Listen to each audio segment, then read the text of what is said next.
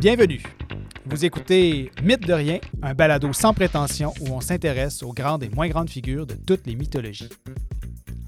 On dit du mythe qu'il est un système dynamique de relations symboliques. Dès qu'il y a du récit, le mythe s'incarne et, mine de rien, la plupart du temps, il se réincarne ou se désincarne. C'est la mission qu'on se donne ici, explorer, déniaiser, relancer ces petits riens qui prennent toutes les formes et qui, sans en avoir l'air, façonnent encore aujourd'hui notre culture. OK, voilà. Alors, l'idée avec cet épisode zéro, c'est de, vous donner une idée rapide de notre concept et de vous donner le goût d'embarquer dans notre épopée mythologique. Alors, qu'est-ce qu'on peut dire? Ben, D'abord qu'on est des profs de littérature, mais euh, surtout que euh, ce qu'on veut faire avec ce podcast-là, c'est justement triper. Et c'est pas nécessairement donner un cours.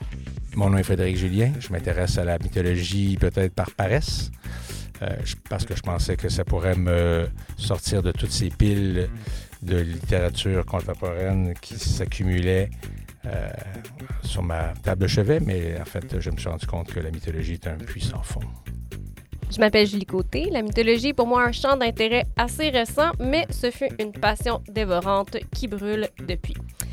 Euh, c'est fort probable que je trouve un moyen, chaque épisode, de vous parler de l'Énide de Virgile, qui est une de mes œuvres préférées sur laquelle je suis intarissable.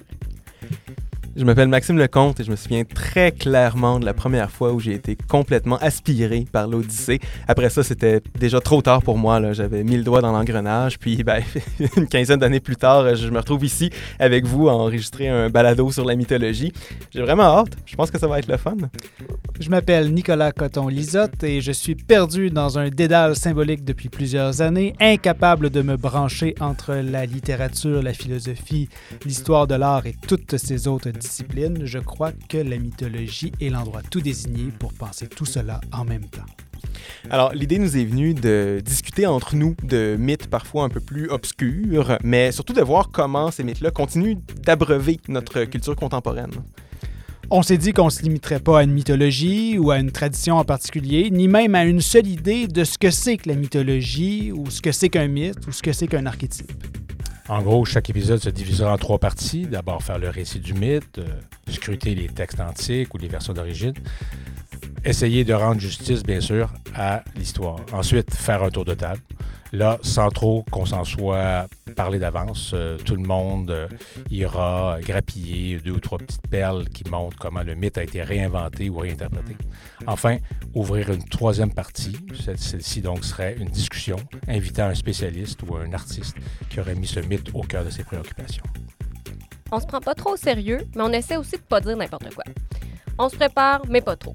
On essaie de garder ça accessible et surtout d'avoir du plaisir. On promet rien, mais on va essayer fort de produire au moins quatre épisodes par année. On vous invite donc à nous suivre. Notre premier épisode sur Tirésias est déjà accessible. Dans un futur plus ou moins proche, on aimerait bien parler d'Héra ou de Didon, de Labyrinthe, d'Abraham, de Tricksters ou du Messie, pourquoi pas. Euh, tout nous intéresse et tout est susceptible de porter à l'analyse, comme on dit dans le métier.